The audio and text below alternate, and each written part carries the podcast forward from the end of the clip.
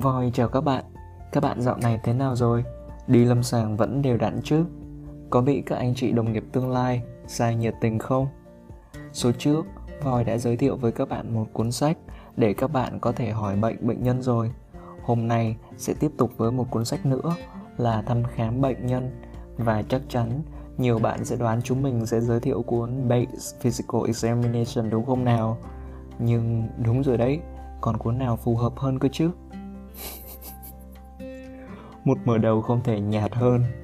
Hẳn là nhiều bạn đã từng kinh qua cuốn sách này, nên tụi mình, như thường lệ, sẽ không nói kỹ về nội dung sách, mà sẽ nói những câu chuyện thú vị xung quanh quyển sách nổi tiếng này.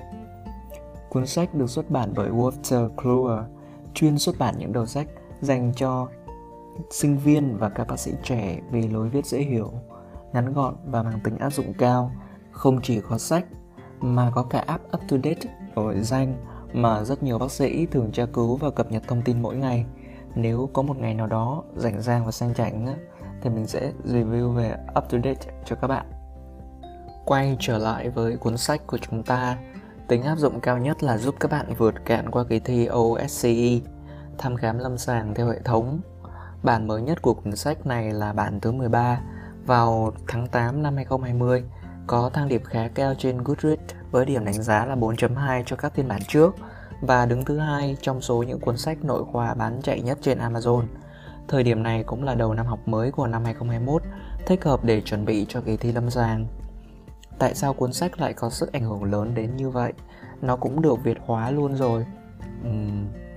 Có khi nào mà trên lâm sàng đang nhởn nhơ khám bệnh á, thì bạn được các bác sĩ bảo nhắc lại kiến thức sinh lý hay giải phẫu về một cơ quan nào đó chưa?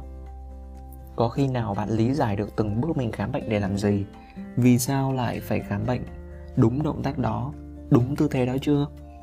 Sau mỗi lần thăm khám á, thì mục tiêu ghi nhận phải là gì? Mình sau khi được hỏi thì chỉ biết đứng được ra thôi. Và tất cả những cái thứ thú vị trên sẽ được gói gọn trong cuốn sách 1072 trang này. Nghe cứ như kiểu mình đang quảng bá cho sản phẩm vậy, nhưng mình nghĩ là các bạn sẽ đạt được nhiều thứ, không chỉ là về mặt thăm khám bệnh, nắm vững kiến thức sinh phẫu khi đọc cuốn này, mà mình học khám bệnh chủ động, có mục tiêu rõ ràng và hiểu lý do vì sao cần phải khám bệnh như vậy nữa đấy.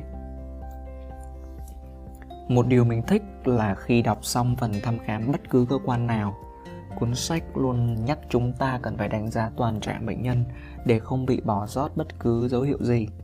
Và đối với từng cơ quan thì lại có lưu ý khám toàn trạng liên quan tới cơ quan đó, thậm chí là đối với cả cận lâm sàng, xét nghiệm liên quan tới cơ quan đó cũng được giới thiệu khái quát, đủ để bạn bước vào một khoa nào đó mà không bị bỡ ngỡ.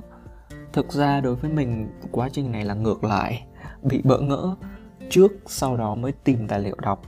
Và hồi mình đọc cuốn này cũng khá chật vật, mình có lôi kéo bạn mình đọc và cùng chia sẻ kiến thức đọc được cho nhau á.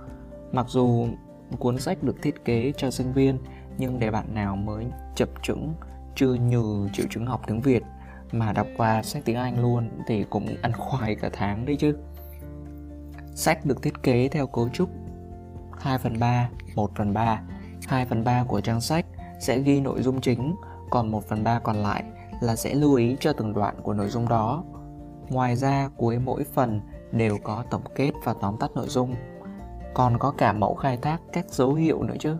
Hồi đó mặc dù mùa dịch cũng nản thiệt á, vì vốn từ chưa nhiều, cảm giác bao la là từ mới á. Nhưng càng đọc lại kiểu càng có nhiều thông tin bổ ích á, nên cứ đọc và đọc, kiểu như là bánh cuốn. Nhưng cuối cùng mình và đứa bạn cũng giã từ nhau vì sau khi thăm khám bụng, khám phổi, khám tim xong thì nó thì thích phần thăm khám nam, còn mình thì đọc phần thăm khám nữ. À không, đọc phần thăm khám thần kinh. Thế mới nói tìm được một tri kỷ đọc sách mới biết hiếm đến nhường nào.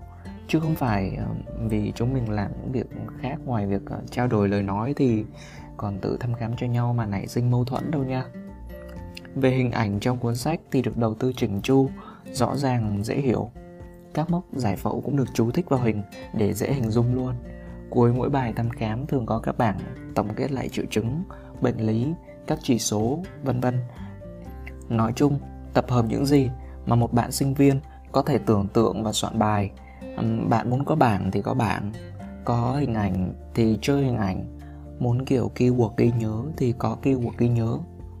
Người soạn sách phần lớn đã dựa theo góc nhìn của sinh viên để tạo nên cuốn sách này. Chưa dừng lại ở đó, các tác giả đã tạo hẳn một chuỗi video giới thiệu chi tiết về cách thăm khám bệnh nhân, như thêm phần minh họa cho những gì họ viết trong sách. Vì thăm khám nó mang tính chất thực hành mà.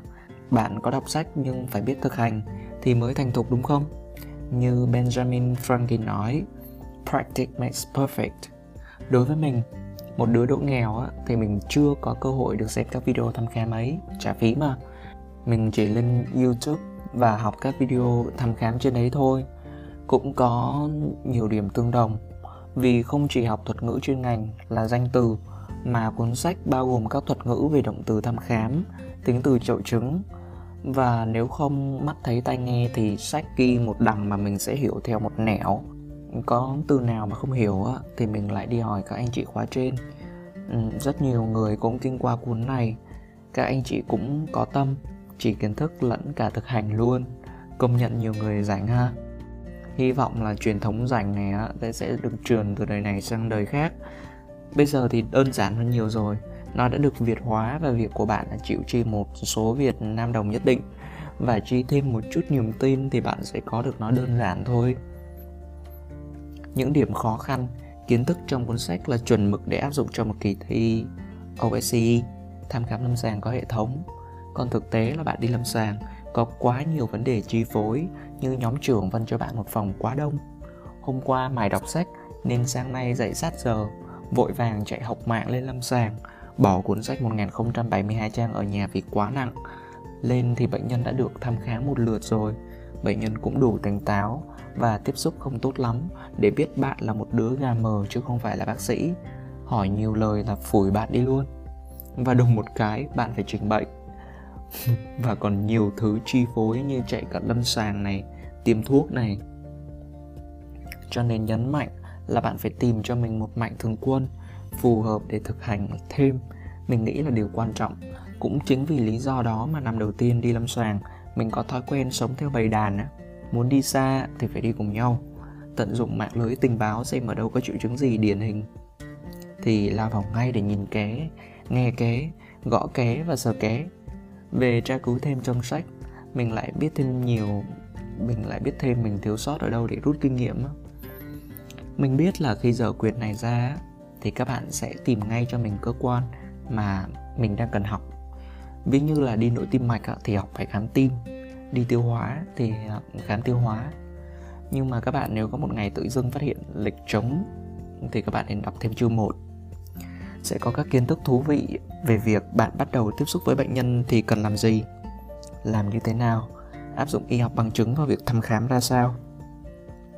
Ôi, nếu kể lại thêm thì audio của mình vốn đã nhạt đó, nay còn sượng hơn nữa.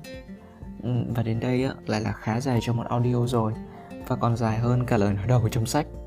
Voi hy vọng mỗi ngày đi lâm sàng của các bạn lại học thêm được nhiều điều mới, càng ngày lại càng tiến bộ hơn. Và nếu các bạn biết thêm điều gì thú vị về cuốn sách, hãy để lại bình luận bên dưới nhé. Thân ái và hẹn gặp lại.